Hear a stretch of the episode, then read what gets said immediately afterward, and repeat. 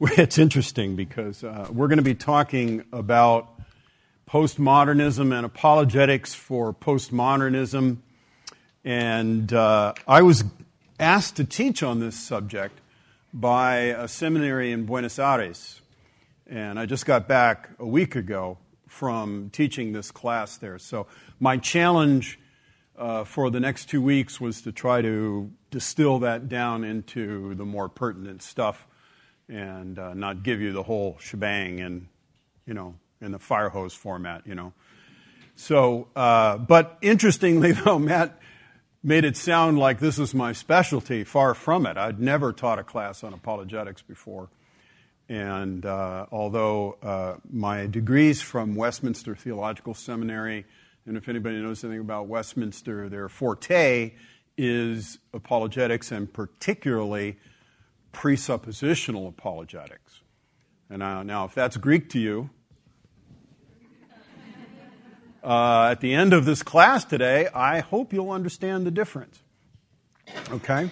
And uh, not that we're going to do a, a lecture on the philosophy of apologetics, but I want to talk about that a little bit because today's topic is going to be a tad bit more philosophical than practical.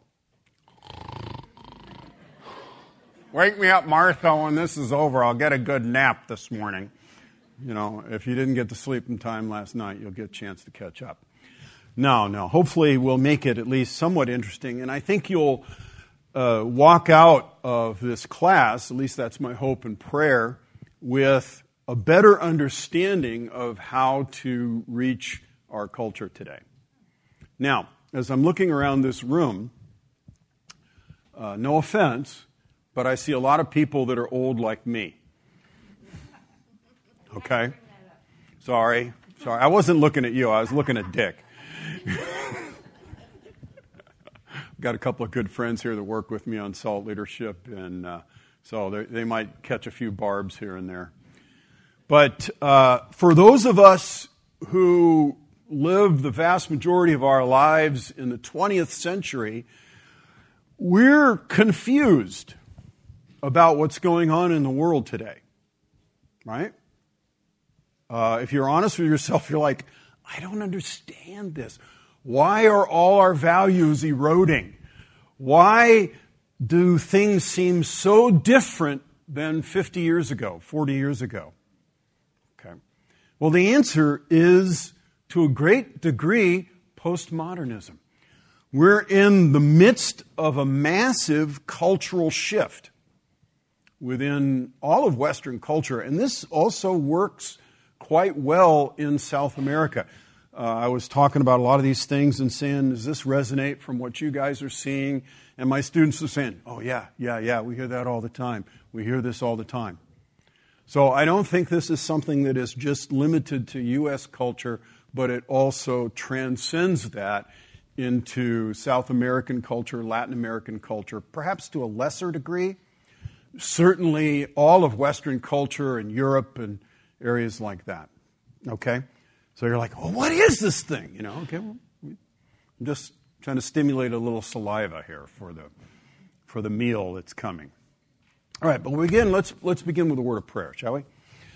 Heavenly Father, we ask that your Spirit will guide our discussion, our thinking today as we seek to understand the world in which we live in, and more importantly, that we seek to formulate a defense for our faith in light of these changes within our culture, changes in the idea of what is true and what is evidence and so forth. And Father, give us wisdom. Help us to take what we've learned, not only from today, but from this whole series in this last month or so, and apply it to our lives. Help us to be able to speak to our neighbors, our friends, our coworkers, and tell them more accurately about Christ and, and what it means to come to Him.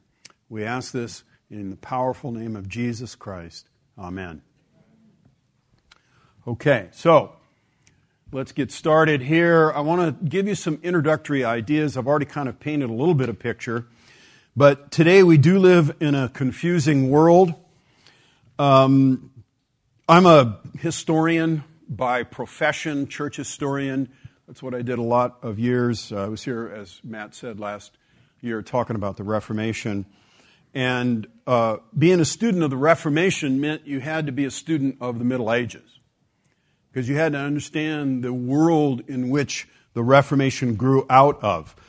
So, this world that we all come from in the West, now again, America is a hard thing to define because you might be from an Asian background and say, well, I don't have any roots in Europe. All right? But the broader culture of the United States really comes out of a Western European uh, context for the most part. And this world that Christendom, you ever hear that expression, Christendom, you know, sort of the, the Christian culture, the Christian society, it was a one of truth, and that truth had what is known as a meta narrative. Anybody ever heard of that expression? Meta narrative? Okay, one person. All right. So you are going to learn something today. A meta narrative is a grand overall scheme of truth, reality. Uh, some might even use the word uh, worldview. But a meta narrative is some sort of overall guiding principle to something. And if we talk about uh, the meaning of existence and life and its purpose here, the Christian world sees that all related to God. We believe in God. We believe then that God gives us that big meta narrative, gives us a purpose for living, gives us a reason for living, gives us a way of evaluating truth, a meta narrative. In other words, a grand narrative, a grand worldview that determines how you react to the world you live in. So, this was a world that was dominated by Christianity, the church. But in 500 years, a lot changed. Now, last summer, for those of you who are here, we had a long series of discussions on the Reformation. Okay? What set the stage for the Reformation was what's known as the Renaissance. We've all heard of the Renaissance. You can think of Da Vinci and Michelangelo in the art world, and, but there was a revolution in literature and so many other things. And that gave rise to uh, a return to a new emphasis on the centrality of the individual. But again, the world changed. And now it evolved into what we sometimes call modernism. And I'll have a little bit more to say about that um, before too much longer. Okay? And then we're going to try to go from modernism to postmodernism, okay? So, in any event, that's where we are. So, we talk about the development of postmodernism. We first want to talk about premodernism and the rise of rationalism. Now, in my class I taught last week, I took them through kind of a whole survey of what happened post Renaissance, post Reformation in Western thinking. We could talk about the, uh, the challenge of astronomers such as Galileo and Copernicus, who revolutionized the way we understood our, the cosmos. Right? Uh, we don't have time to go into all of that. We could talk about the groundbreaking philosophical changes of Rene Descartes, Immanuel Kant, and others who became sort of the spokesman for what we would call the Enlightenment. And the reason that this kind of took hold is several reasons that developed out of post Reformation Europe. There was an increasing middle class, there was a great deal of disillusionment because of the conflict between Catholics and Protestants. There were several wars, one of which lasted for 30 years throughout Central Europe. And it led to a lot of disillusionment, particularly with Christianity and the dogmas of the different religious groups. Um, Christian groups tended to become very confessional. Now, you've probably seen this tendency in some groups, right? Some groups are like, well, we only sprinkle twice and backwards to forwards when we baptize. Okay. And another group's like, well, we sprinkle three times. You know, Father, Son, and the Holy Spirit, you know, and so forth. So um, you know that Christians can get very guarded about their own particular brand of Christianity. So there was a lot of upset about that. And most of all, it was this new science and philosophy that fostered more of a trust in human reason than in the scriptures. All right? So, again, we're talking about the Enlightenment. So, um, the Enlightenment can be defined then as a movement towards the rule of reason. So, again, we're talking about what was taking place in the 1700s, the early 1800s in Western culture. What we had was all of this rise of modern science, modern philosophy, and what they were saying was now we want to put our trust in human reason, but it kind of developed in three stages. First stage was reason is seen to be able to defend the truths of Christianity. All right? Now, I don't necessarily have a problem with this because Christianity is a rational religion. And I don't mean it's just rationalism, but every time the Bible asks us to believe something, it gives us evidence. You know, Jesus said to Thomas, you know, Thomas doubted him. And Jesus said, Here, put your hand in my side. You know, here's the evidence that I really have risen from the dead. I'm not a ghost, I'm not a phantom. Okay? But what then developed, well, let's see, do I have a. Uh, no, I don't have one. Okay. I was going to think if I had a. Wait. Oh, yeah. They never work on TV screens, sorry. Anyway, um, notice that Christian truth ought to be shown to be consistent with reason. But then what developed out of that, because Christianity is in harmony with reason, then Christianity merely reiterates what we can know through reason. Therefore, it's redundant. So you see how reason is no longer in support of the scriptures, but rather becoming more important than the scriptures. And the final stage of the Enlightenment was reason now becomes the way that we evaluate Christian revelation or any religion at all. So now human reason is seen as sort of the ultimate source of reality in life. So this leads to what we call modernity or the modern era. A world in which reason is seen as the only way to find and determine all truth. All right? Now, does this resonate with you? Is this not? I'm sorry. Is this reasonable? um, now, I know this is you're kind of like, I just got up and I've only had one cup of coffee. You know, you're talking about all this stuff. It's exploding my mind.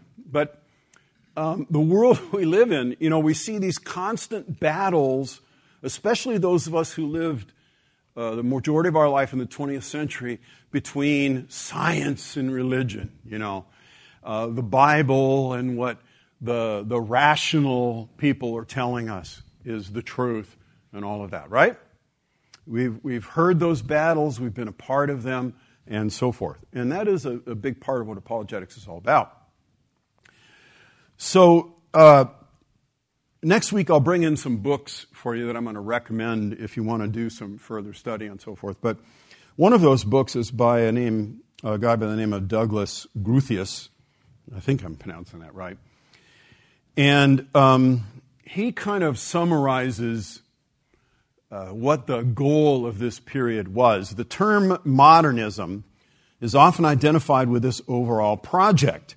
The modernist vision presupposed the power of rationality to discover objective truth. In other words, in our human reason gives us all that we need to be able to find the truth. Okay? They desired a rational scientific worldview over the perceived irrationality and acrimony stemming from religion, the possibility of progress through humanity's emancipation from received dogma and superstition. Okay, so a pretty negative viewpoint towards religion, and particularly because it grew out of Christianity towards Christian dogma and so forth. But it's interesting to note in this that modernism never really questioned the long standing Christian viewpoint of truth. What it does rather is questions the means at where you get that truth. See, Christian philosophers, Christians for millennia have said truth, first of all, finds its source in God and through His revelation, and then we use our human reason to sort of discover that. So truth begins in God. Here, modern man is saying truth begins in our reason and what we can discover from our reason. We'll have more to say about that later on as we talk more specifically about how to counteract these ideas. Well, this then leads us to postmodernism. And postmodernism is the transition from the modern era to the postmodern era. And you can't say, well, let's see, it started on August 31st, 1988. No. It's a very complex thing, and it's going on as we speak. So when you look at our culture, you'll see many people who are clearly moderns. You'll find some people that are pre modern. Uh, but you'll see a, a, growing movement of this, these postmodern ideas as I begin to talk about them and what the characteristics are. I hope they'll resonate with you because I know that I've heard them over and over again.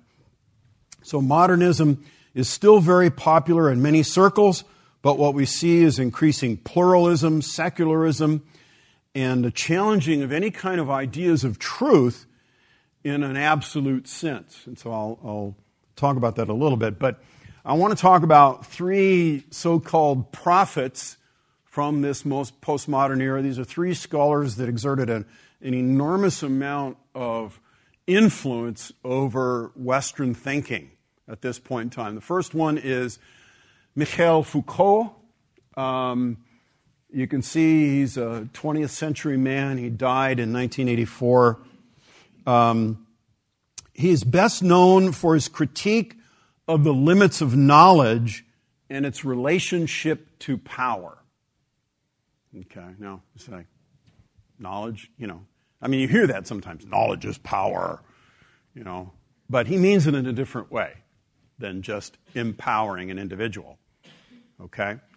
So, uh, now, again, another book that I re- recommend is Stanley Grenz book on primer on postmodernism. But again, I'll bring that in next week and show it everybody. Um, he says that Western society for three centuries made a number of fundamental errors. Now, this is what Foucault is saying. Okay? Um, we're not stressing this. Okay? He says, one, that the objective body of knowledge exists and is waiting to be discovered. In other words, that there's a truth out there that we can go and discover with our human reason. So he's attacking this modern ideal of our rationality being able to discover some sort of absolute truth. Two, that they actually possess such knowledge and that it is neutral or value free. Well, what do you mean by that? Well, what he's simply saying is that, is that there's no such thing as uninterpreted truth and value free truth. Everybody chooses what they want to believe for their own agenda chooses their own truth in that sense. And then three, that the pursuit of knowledge benefits all mankind rather than just a specific class. And this sort of was the essence of what he was saying. He was saying that um, those who gain knowledge and create knowledge systems do so to exert power over others. So it's, it's ultimately political. Truth is political to him, you see. And it's a way of creating a reality that then supports the power that you want for your group, your idea, and that sort of thing. Okay? Interesting. All right? So, quite a bit different than the modern view of some sort of absolute truth that's out there that we can find in our human reason. It's a very pessimistic viewpoint here. The second, uh, by the way, both these guys are French. Um, that explains it right there. Jacques Derrida. I'm not sure if I'm pronouncing that correctly. My French pronunciation is a little rugged. But uh, Derrida, another French philosopher, um, became famous for deconstruction of language in literary texts. So that's why I kind of summarized him as deconstructionism. Okay? He taught the origin of language lies within the writing itself, not in some sort of external truth or object beyond itself. So, again, you know, there is no meta narrative. There's nothing above and beyond. There's only the text itself. So, uh, another good quotation by Grenz that might help us somewhat is we must um, abandon. Ah, okay, I'm sorry. Forgive me for that. I was looking at the wrong quote. We must abandon the older understanding of reading as an attempt to gain entrance into the text in order to understand its meaning. Okay, now what he's saying is the old way we used to do this is we used to read a text and say, okay, what is the author, the thing beyond the text, trying to say to me through this text? He says, no, we got to get rid of that idea. Instead, we embrace the idea that reading is a violent act of mastery over the text. You're like, what? I know. See, you're moderns. and you're looking at that and you're scratching your head. But I might, give you an example here today. Uh, we've had a lot of discussion within our culture about the Constitution, right? You know, moderns are like, what did the founding fathers intend when they wrote the U.S. Constitution? And so we, we try to, we go back, we try to show, you know, what their, what the context was, what their meaning were behind the words that we hold to be self-evident, right? But in, but postmoderns are going to say that doesn't matter. What they intended doesn't matter. What matters now is how we read it. So the reading of that text becomes entirely subjective. Well, you could see the incredibly deconstructing elements of this if we applied it to Bible reading. Most of you probably have been trained or listened to pastors who believe that when we, when we talk about what the Bible means, we, we talk about what both the human author and God is speaking to us through that text. And we do it through uh, looking at the grammar and, and all of those sorts of things and the historical context and stuff like that. All right, so this is another uh, key prophet in postmodernism. All right, now um, the third prophet, and he's the most recently passed away of them. And, and this guy was incredibly popular. I was reading about him, and uh, he uh, gave a series of lectures at universities, and they were overwhelmingly attended. I mean, the people are coming out of the woodwork to hear him speak, and you'll, I think you'll recognize this once we get into him. So, um, Rorty is perhaps known for his pragmatic approach, um, his sort of a positivistic, almost utopian vision of the way society's going. So, whereas the previous two guys were largely uh, critical and negative in their thinking, Rorty is very much uh, interested in uh, sort of an idealistic future. Um, he also is an anti foundationalist. Now, um, foundationalist denies that you can set forth first principles or canons of rationality that provide a foundation for discovery of truth and knowledge. So, in other words, he very much agrees with these other guys that there is no such thing as absolute truth. There's no foundation that we can build an understanding of truth on. Okay, well, then why is he so positive about the future? Well, it's because of this next statement. He says the only foundation we'll ever be able to find are those of the community in which we participate. So it's groupthink. See?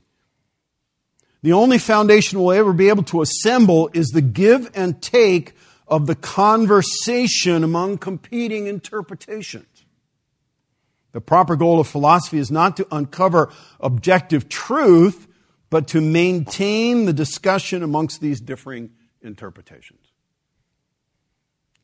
That's starting to ring a bell in modern society. We're not talking about trying to find truth. We're trying to hear everybody's voice and somehow come to a consensus. Same. So he does not advocate a search for truth to, to guide human society, but rather a spirit of compromise between competing voices and a trial and error approach to charting those goals and morals of society.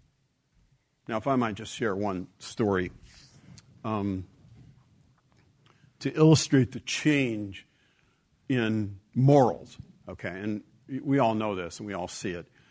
But uh, years ago, when I was a teenager, about 10 years ago,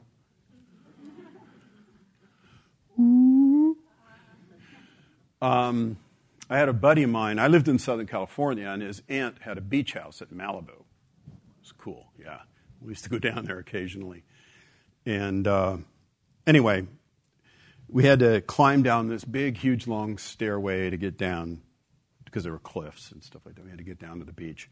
And we went down to the beach one day, and we were walking along the beach, and it was a private beach, so it wasn't a public beach. But there were some guys walking along, and they were a group of homosexuals. And they were engaging in public activity. Let's put it that way. My friend, who wasn't a Christian, uh, and this is probably in the 70s, okay? He was absolutely furious. He just couldn't believe that someone was doing this sort of thing. And he started yelling and screaming at him and throwing rocks at him and telling him to get off the beach and blah, blah, blah, you know.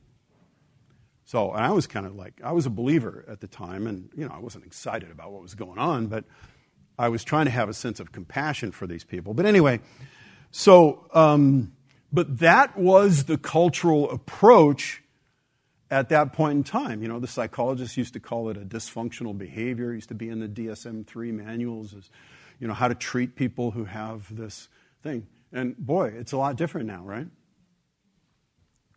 What has changed?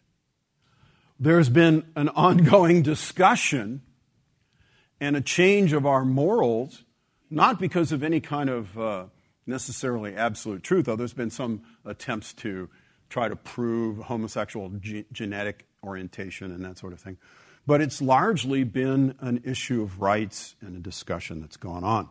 So, yes, we've seen a lot of this kind of thing going on. So, Rorty does not advocate a search for truth, but this spirit of compromise. And so, we're going to call him pragmatist. You know, we're not looking for the truth, we're looking for a solution within our culture that will work. And so we listen to all the different voices and try to come to a consensus for moral issues, for issues of how we raise our children or how we conduct, how we make our laws, and all sorts of things like this. So this is very, very popular and becoming more popular. And what often goes along with this is a radical secularism and a radical um, uh, well, let's just use, I'm having a brain dump right now. It's early in the morning. I'm looking for the other term I'm thinking of, but we'll just stick with a radical secularism here. In other words, that the state cannot um, uh, adopt any one of these voices. Okay. But as we'll see later on, when the state does that, it actually adopts one of those voices. Okay. And that the secularism itself is really a religion because it's a set of worldviews, it's a set of beliefs that they say transcends all other worldviews and all other beliefs. But we'll get into that later. And that's primarily what I'm going to do on the second week of this class is I'm going to give examples of arguments against this stuff. Today I'm trying to build a little bit more of a background. Next week we'll, we'll construct some uh, potential arguments against this and uh, recommend some resources for you and stuff like that. Okay, so what are some of the key ideas of postmodernism? Again, first of all, a rejection of the modern and the pre modern search for truth.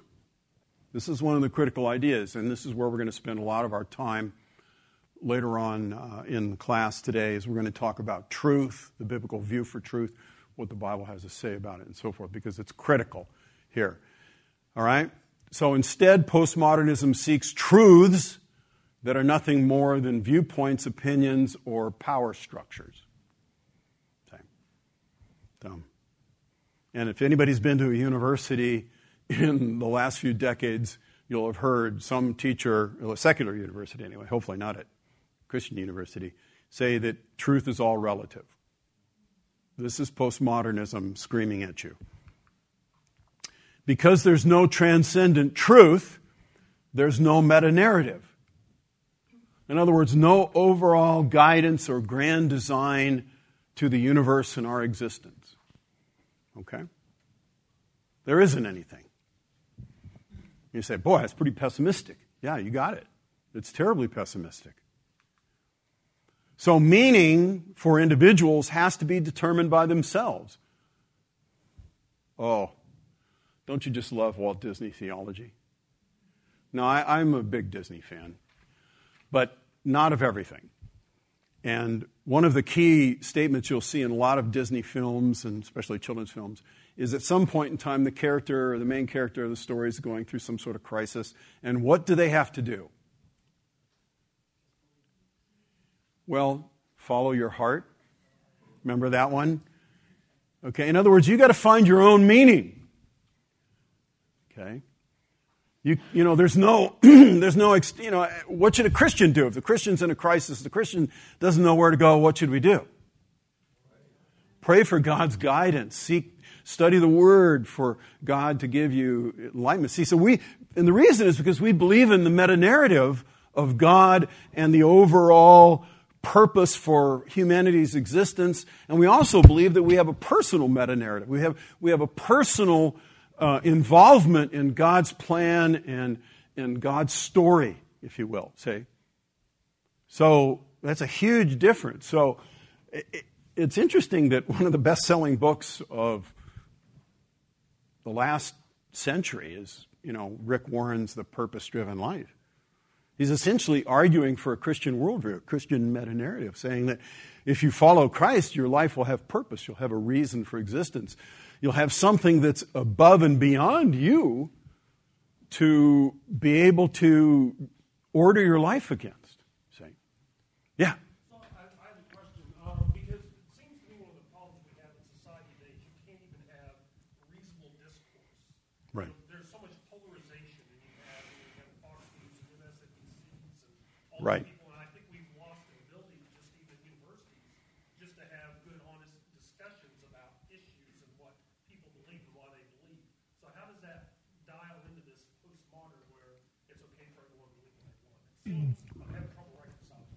Well, that's a good point.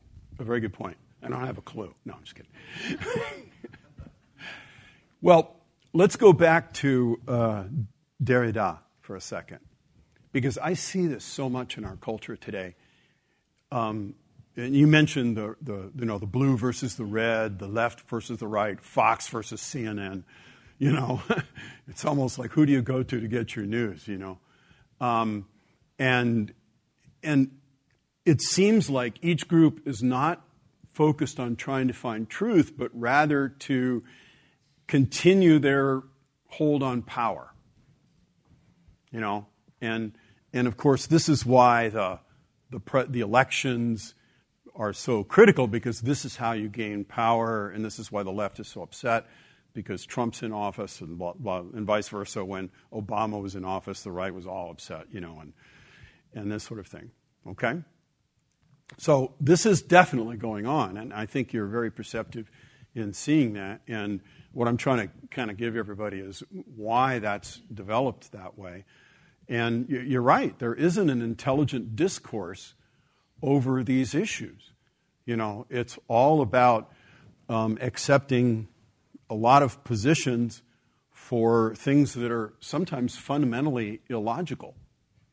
Case in point, you know, you have uh, it's quite common to have somebody on the left who's passionate about animal rights, um, you know, and human rights and things like this, and yet they're also passionate about abortion and abortion rights. So, uh, you know, that seems incompatible. If you're concerned about animals' rights and not killing animals, yet you can kill babies. You know, so there's a lot of times serious inconsistencies. Uh, Christians aren't immune from that either. You know, we say we believe in, in human rights and all of this stuff, and yet oftentimes we don't believe in helping the poor and the, and the uh, oppressed in society and things like that. So we don't often uh, follow through, and we sort of adopt these positions uh, of these different camps. Um, I hope to answer some of that.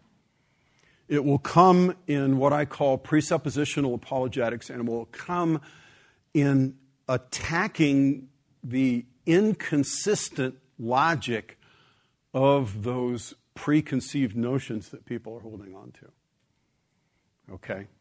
So, what most of the discourse ends up being out there in the world today is it ends up being attacks on what I would call symptoms of the problem rather than the problem itself.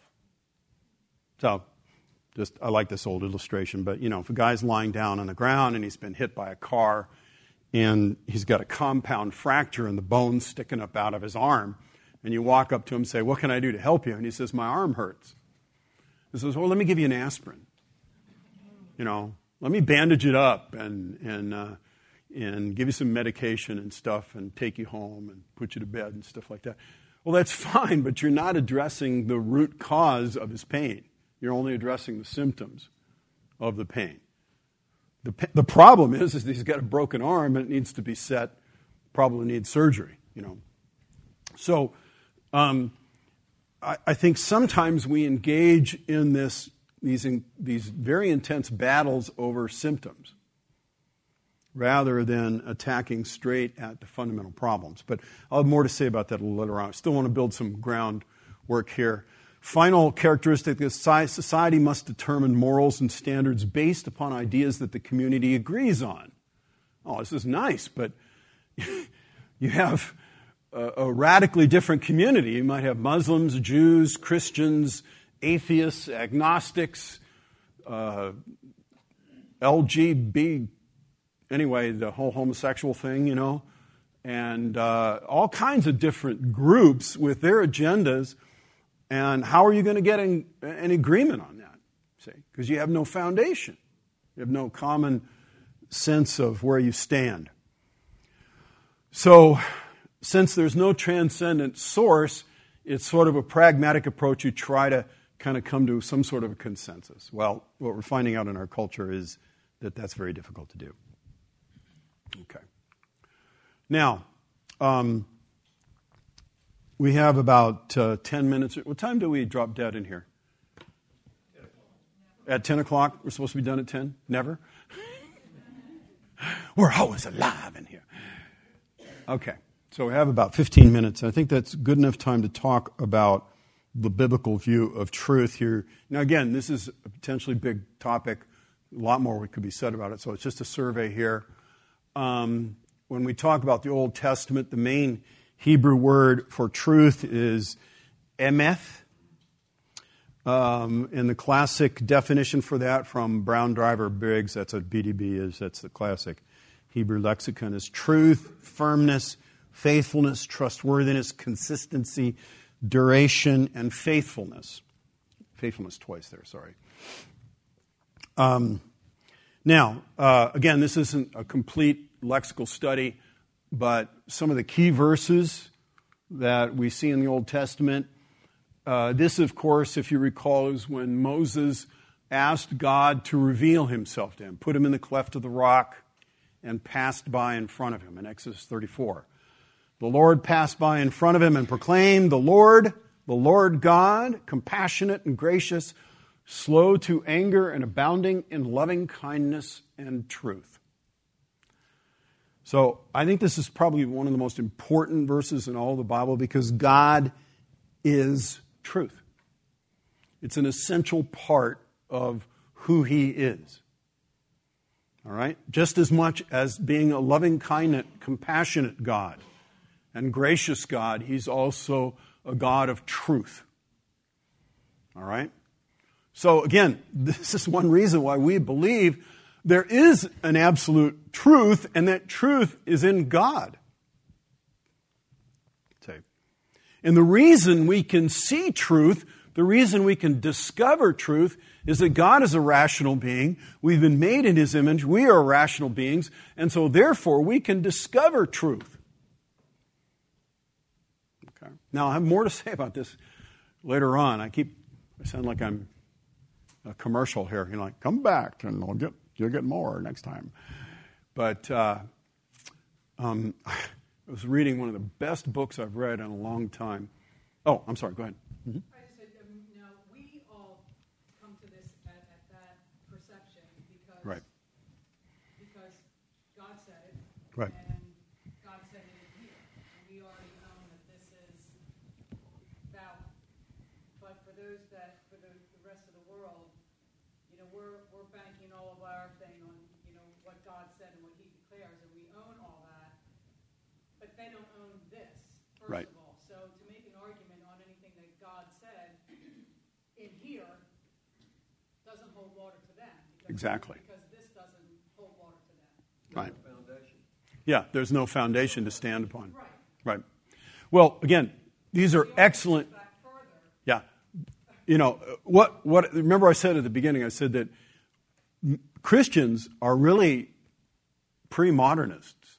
In other words, we still hold to this view that, that the overall meta narrative of the world is God. He created us, He revealed truth to us, and so forth. So, and, and honestly, there's not a big difference between a conservative Jew, a Muslim, and a Christian in this regard either. They would all believe that God has created the world and the universe and that there is a, a, structure to that. So we're still talking about the majority of people who live on this earth. It's just that the, power, the halls of power are now controlled within our culture by uh, people like Rorty. You know. Is there a difference in the definition of truth that we're talking about versus if you drop somebody out of a window, they're going to hit the ground? Yeah. Um, and I was just getting ready to mention there's a wonderful book that I just finished reading couple weeks ago um, by my old professor at Westminster, Vern Poythress, and it's called Redeeming Science. And I'm going to share a little bit out of that book next week from you. But essentially, he's arguing along those lines that we can't do science apart from God. See, and, and this is a part of the fundamental disconnect. Uh, we say we don't believe in absolute truth, but we don't have any problem climbing on an airplane and flying, like I did last Sunday, from Buenos Aires to Dallas, Texas. You know? Oh, yeah, you know. Well, that's based upon truth, based upon principles of mathematics and aerodynamics and, you know, weight, thrust, velocity, all that kind of stuff, right? Those are all, that's all scientific truth that you just placed your life and your trust in.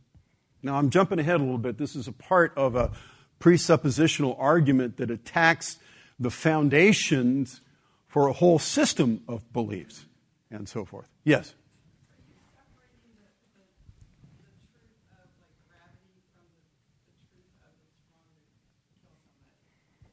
I'm not, but moderns would. Moderns would say we can use our human reason to discover truth. Remember, modernists believe in reason, believe that reason can lead them to truth.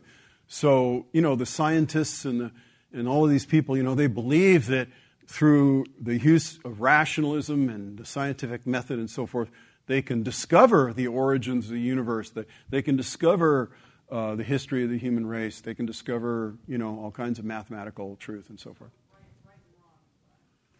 Oh, I know, I know that's what you're saying, but um, this is where they run into uh, a problem. Now, I skipped over a lot of this stuff, but when I would teach this in greater detail, I would talk about deism and I would talk about Enlightenment religion.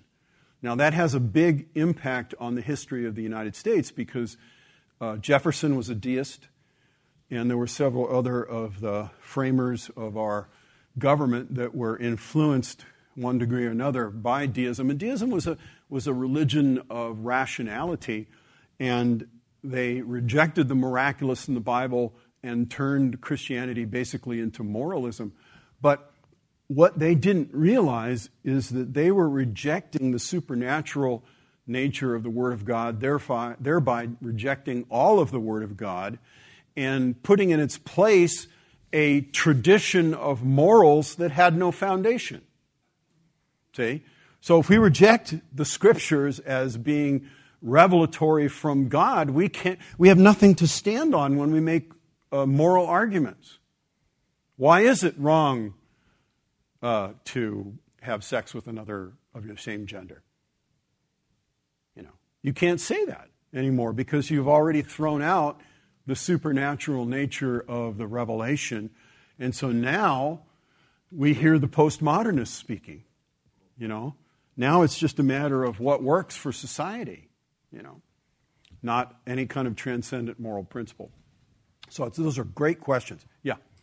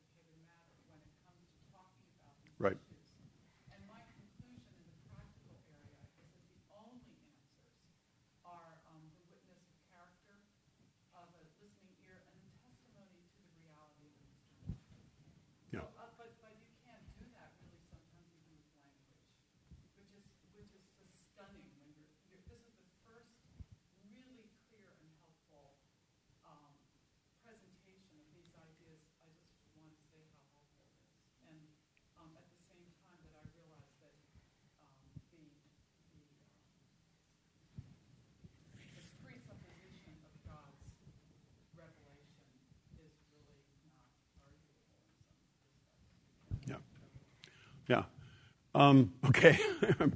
no, these are these are great questions, you know, and, and I appreciate them. I'm just, yeah, yeah, okay. Postscript. What I'm, what I'm doing as you're talking is extracting from each of these guys something useful. For Yeah. example, the Derrida thing, wasn't it Derrida who talks about violence?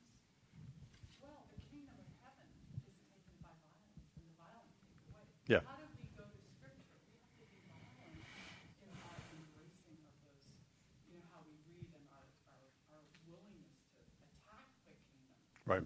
reading Right. with that vigor, and I don't see it enough in my life. Okay.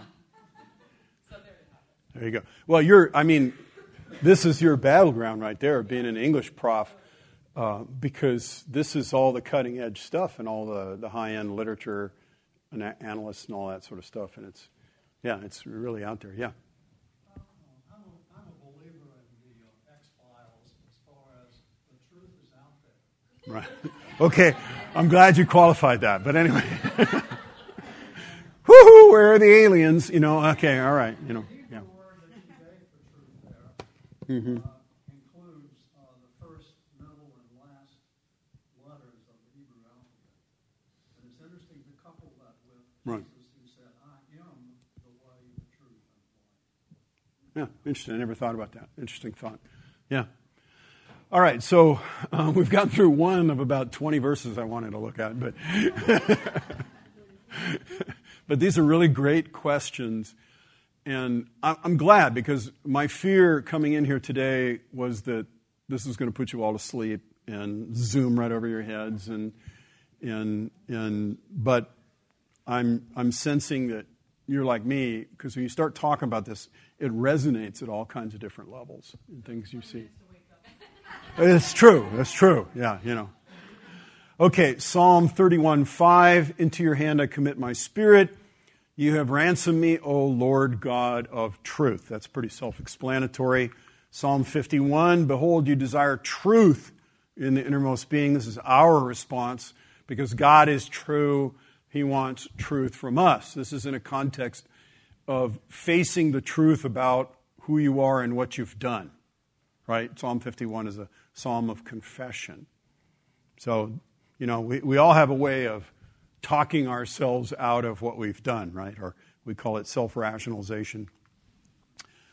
Uh, let's see. Moving on, some other verses Isaiah 59 justice is turned back, righteousness stands far away, for truth has stumbled in the street. Sounds like today, doesn't it?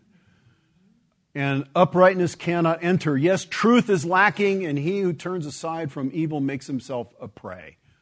So the, the, the good are suffering when truth stumbles in the streets. And notice, notice how truth and justice are put together here. This is an interesting combination here as well. Uh, Zechariah 8, these are the things which you should do speak the truth to one another and with true, truth and judgment for peace in your gates. So, again, our response needs to be because God is a God of truth to speak the truth. And uh, let's move on to the New Testament. Um, anybody named Alina or Aletheia or in the group here, it's the Greek word for truth. You'll sometimes see that name for ladies. Um, again, uh, BADG is the primary Greek lexicon. Uh, the quality of being in accord with what is true, truthfulness, dependability, uprightness in thought and deed. Truth's a hard word to define because you want to say it's true. right? You know, truth means truth. Well, that's not too helpful, but um, it's one of those fundamental thought concepts in all of human thinking, right? Uh, truth versus false. So every day we, we deal with this, and yet this is precisely what's under attack. Some key New Testament verses, many and most of these out of the Gospel of John. John loved to talk about truth. So I'll give us several key examples, and many of them will resonate with you. But First of all, uh, the law was given through Moses, grace and truth were realized through Jesus Christ. John 1:17. So, you know, this is sort of a roundabout way to argue for Christ's divinity. God is truth, Jesus is truth. Jesus is God. John uh, 4, this is one of my favorite passages. Uh, it's talking about our worship should be in both spirit and truth. Right? So, there's a, a, you might think of that as authentic as opposed to inauthentic. Something that comes from the heart as opposed to some sort of mechanical outward behavior. Um, in John 8, Jesus was saying to those Jews who believed him, If you continue in my word, then you are truly disciples of me, and you will know the truth, and the truth will make you free. So the truth brings freedom in that sense. Uh, John 14 and 6, everybody knows this one. I am the way, the truth, and the life. No man comes unto the Father but by me. So again, Jesus is the truth. He's just not true, he is the truth, just like he is the way and he is the life. So it's a very part of his being, is truth. Again, a divinity argument. And uh, a couple more, John 16, 13. The Spirit of truth when He comes, see. So you have the Father is truth, Jesus is truth, and you have the Spirit of truth. You've got the Trinity. Father, Son, and Holy Spirit are all truth. And He'll guide you into the truth. And He'll disclose what the truth is going to be to you. Jesus speaking to His disciples here. John 17, 17, sanctify them in your truth. Your word is truth. Again, because it's God's word, that's why it's true. Uh, Romans 125 speaks of exchanging the truth of God for a lie and worship and serve the creature rather than the creator who's blessed forever. Amen.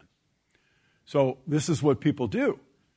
They take the, we'll have more to say about this later on. We'll look at this passage next week we talk about suppression of truth. And, and what happens when you suppress God's truth is you end up accepting something that's fun, fundamentally illogical. And there's nothing more fundamentally illogical than idolatry. You know, to bow down and worship something that you created with your hands, an idol, a picture of a bird, or some other created uh, animal or even composite human slash animal, is, is absurd. See, and so if professing to be wise, you end up, and rejecting God, you end up being foolish. Ephesians 4:25 and again this is the ethical response from believers. Therefore laying aside falsehood speak truth each of you to his neighbor for we are members of one another. And it's 10 o'clock. So i'm going to end right now. I'll take some questions. If, if uh, what time's the ne- next service starts right now or? Oh we got a half an hour for questions So, uh, any other thoughts? Yeah, Agnes. This one verse has been going through my mind the whole hour, which is uh, Colossians 2 8. See to it that no one takes you captive through philosophy and vain NNT and deception according to the tradition of men. Right. Because Paul is speaking to the people in uh, the Colossians about not to take credit for any of the teachings, that it doesn't come from within us. It won't hold up. Yeah, amen. Yeah. And and what was true in Paul's day, I mean, Paul was writing in that Greek environment was very heavy with Epicurean and Stoic philosophy. Um, and many of those ideas were counter to the gospel, counter to the scriptures. So we live in a very similar world today. We don't live in this Christendom anymore. There's still remnants of it, but it's more like a subculture. We have our own little evangelical subculture today. Yeah. But shouldn't we be in it, for example, with Rorty? I really like that idea of, um, you know, constant conversation and discussion. Um, of course, he comes to the wrong end, but there's a grain of truth to what he's saying. You, you, what do you think about that? Well, as a principle, I don't have a problem with that. I think there should be free, open discussion. But what, and again, this is where uh, a, book, if I might recommend, that I've only kind of just gotten started on because it's yay thick. D.A. Carson's The Gagging of God. Have you ever read Carson's there? But his basic argument is that the new tolerance has become intolerance because you can be whatever you want. You can be a Native American homosexual, uh, whatever, you know. And that's a voice that needs to be heard. But if you are a believer in one way, and that way is Christ, and one absolute truth and one moral system, you must be shut down. So the new tolerance has actually become a very aggressive intolerance to any voice that claims to have the truth. And I'm, again, I'm giving you a preview of next week, but this is one of the best arguments against that, is because what you're doing in saying that you must put down this voice is you're saying our voice is transcendent. Our viewpoint is actually more accurate because our viewpoint is that there is no truth and there is no meta narrative. And so, therefore, we must put down your truth that you say you believe in because that is a meta narrative. That's a worldview that says that you're right and everybody else is wrong. See? So, uh, and, and a lot of you are shaking your head because you know that's the world we live in right now. You can say anything you want except that Jesus is the only way to God. And as soon as you say that, you're going to get branded with being hate speak. Right? And I don't think it's far off. I don't think it's far off from when we, if you stand up and say, and just quote you know, I'm the way, the truth, and the life, no one comes to the Father but by me, you know, oh, that's hate speech. And then, you know, the powers that be are going to try to pass laws against that and take us to court, put us in jail, maybe even. You know, uh, there was a case of a Canadian pastor in a sermon, no less, in his church that spoke out against homosexuality and was imprisoned for it. Was arrested because it, they, they considered that hate speech. You know, and remember that was a couple of years ago. I don't know what the resolution of that particular thing was, but it's scary in one sense. But any other any other questions?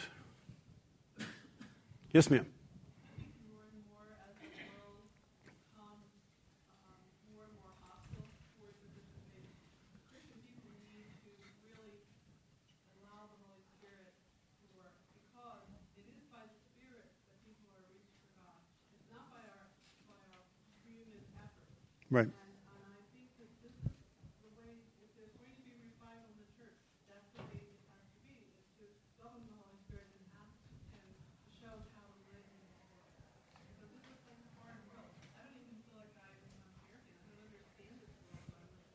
But I know Yeah. the Holy Spirit does, and I know that there are people out there who have empty places in their heart, that they are looking for the truth. They are looking for it. And the Holy Spirit knows who they are, they know who we are, and He can put us together. Yeah, I, I agree to a point with what you're saying. I agree that, yes, it's the Spirit of God that changes hearts and so forth. But I would, if I could draw an analogy, if I was going to be presenting this class to you today, I could say, well, I'm just going to rely upon the Spirit and not study, not prepare. Okay, yeah, I know, but that's why. Good, because the Bible says, you know, be ready to make a defense. 1 Peter 3. For anyone who asks of you the hope in you. So I wholeheartedly agree that if we rely solely upon our powers of reason and our great arguments and stuff like that, we're not going to get anywhere with anybody. But I think we've got to put the two together. We've got to learn to rely upon the Lord, pray for people, rely upon His power to change hearts. But we also need to do our homework. And we also need to be prepared to give a defense and, uh, and so forth. So, um, so I would say both. It's a both and rather than either or to, to do. Yes, sir. Along that line, I would say that the Great Commission doesn't include a clause that says wait until the Holy Spirit moves you to do this. That we should be getting in there and relying on the Holy Spirit. Okay. I'm not going to argue with you, but I, I see a little differently. But yeah. I got a question about the Holy Spirit. Would a modern or postmodernist, would they ever describe something long enough, some strange phenomenon in human behavior, and you're like, yeah, we have a name for that. Have you ever heard somebody in a postmodern setting accidentally stumble on human behavior that you're like, dude, that's what we call the Holy Spirit? dude. Yo, dude. I went to a restaurant not long ago, and I'm I'm old enough to, you know, and and some some guy, you know, in his 20 comes up and says, "Hey, dude, how's it going? Can I take your order?" And I'm like, "I'm sir to you." you know, I'm getting ready to pay you money. I'm not your dude. But anyway, but that just sort of dates me. Anyway, uh, it's a good question, and. Uh, I'm not that conversant with that world to know how they would respond to that. Um, I, there is something interesting, and I'll just throw this out there, but there's been several books and studies from the medical world. So these are f- from people who believe in finding empirical evidence for the impact neuro, neurologically on our brains and our minds from spirituality and uh, it's, it's really quite interesting. I have a, a, Bible study that I go to, and one of the guys that's a retired doctor turned me on to some of this stuff. And they, so they're, they're doing scientific method. They were looking at some nuns that spent a lot of time praying and meditating and so forth. And they were actually being able to quantify the changes in their brain patterns and, and the good things that were happening to them because of that. So this is sort of an empirical thing. It's not quite what you were asking, I know, but uh, there are some people who are sitting up and taking notice that there really is something going on here. Now, again, you know, a postmodern might say, well, I don't have any problem with that. Yeah, you know, there are all kinds of paths to spirituality, and spirituality is a good thing, you know. So this is something you'll hear quite often today. You know, spirituality is a good thing as opposed to the old rationalist who tended to be against, you know, oh, that's just a figment in your brain type thing. Yes, ma'am. Um, a couple of years ago, we had uh, uh, some speakers come and talk about Islam, and Yeah. they, one of the gentlemen who's a missionary over in, in the Middle East uh, had some some CD, DVDs that he gave us to watch, and they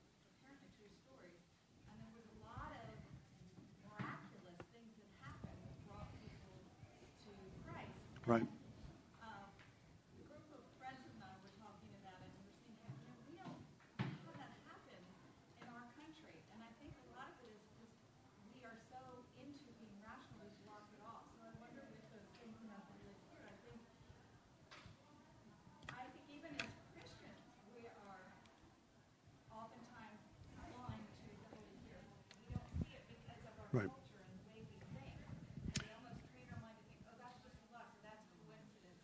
And we don't open our mind to see how the Holy Spirit works. Yeah, I think that's a great observation. And perhaps this is one of the areas that you might see a wider door opening up to share Christ with people because in today's world, it's increasingly popular to talk about being spiritual. Right? I can remember a time when it was like, if you're spiritual, you're an idiot. You know, but now nobody makes fun of somebody who's spiritual, right? Say, oh yeah, I'm getting in touch with my spiritual side, and so that can be an opening to at least start a conversation about spirituality and, and that sort of thing. What you're going to run into problem with is somebody saying, well, this is what works for me. They're not looking for truth, they're looking for a pragmatic thing that makes them, you know, brings their blood pressure down or helps relax them. You know, oh, I do yoga because it, it in, increases my health and my sense of well being. And so those are all pragmatic reasons of why we've seen the benefits of spirituality. The challenge for us is to take, so like, yes, that's the way we've been, been created by God, but let's look for the truth. You know, let's look for what it was all created for. Yeah. So one way of praying for people that we are, have a witness with, present with, and so on, is to pray that God would reveal himself in his beauty and holiness to them. Yeah. Yeah, and it was interesting your comment about uh, Islam. I, I saw the same thing even years ago. My first year at Cairn University, uh, I led a missions trip to Muslim, the Muslim world for six weeks. We spent two weeks in Morocco and different locations where there's high Muslim con. Worked a lot with missionaries and stuff. And I met a guy who had like a Martin Luther experience, who had gotten saved. It was an amazing testimony. I still remember it. And, and God was beginning to work, but a lot of the work was like through these supernatural agencies, you know, dreams, visions, uh, stuff like that. And, uh, and then they were finding their ways to the missionaries. So even in a, in a very oppressive culture, right? You know, you can't hold evangelical services in Morocco or Saudi Arabia or anything like that. But, but, but God is working, so it's exciting. I think I saw another hand. Yeah.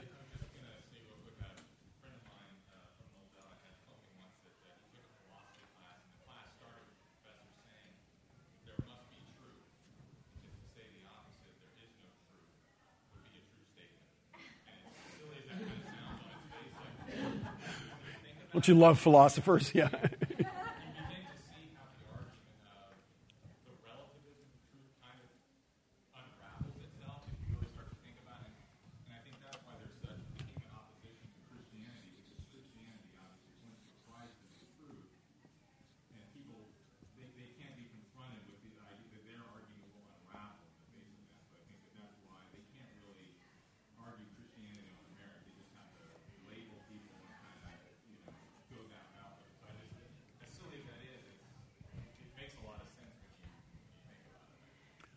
I, I love that illustration, but let me give you another version of that. Okay, so here's the philosopher saying there is no truth. How did he get there? Well, he climbed up the ladder. In other words, he had some sort of argument as to why there's no truth. So he used reason. And reason is based upon truth. So he's like a guy who used the ladder, clumb up in the, clumb, climbed up into the tree via the ladder and then kicked the ladder away. Said there is no truth, there's no rationality. But then how, how should we listen to you? Men, if there's no truth, there's no reality, then, then why should we listen to you? Because you just made rational arguments for why there is no rationality. Great argument against that, yeah. Okay, um, I see that it's time to go. So, um, Uh, thank you. Thank you very much.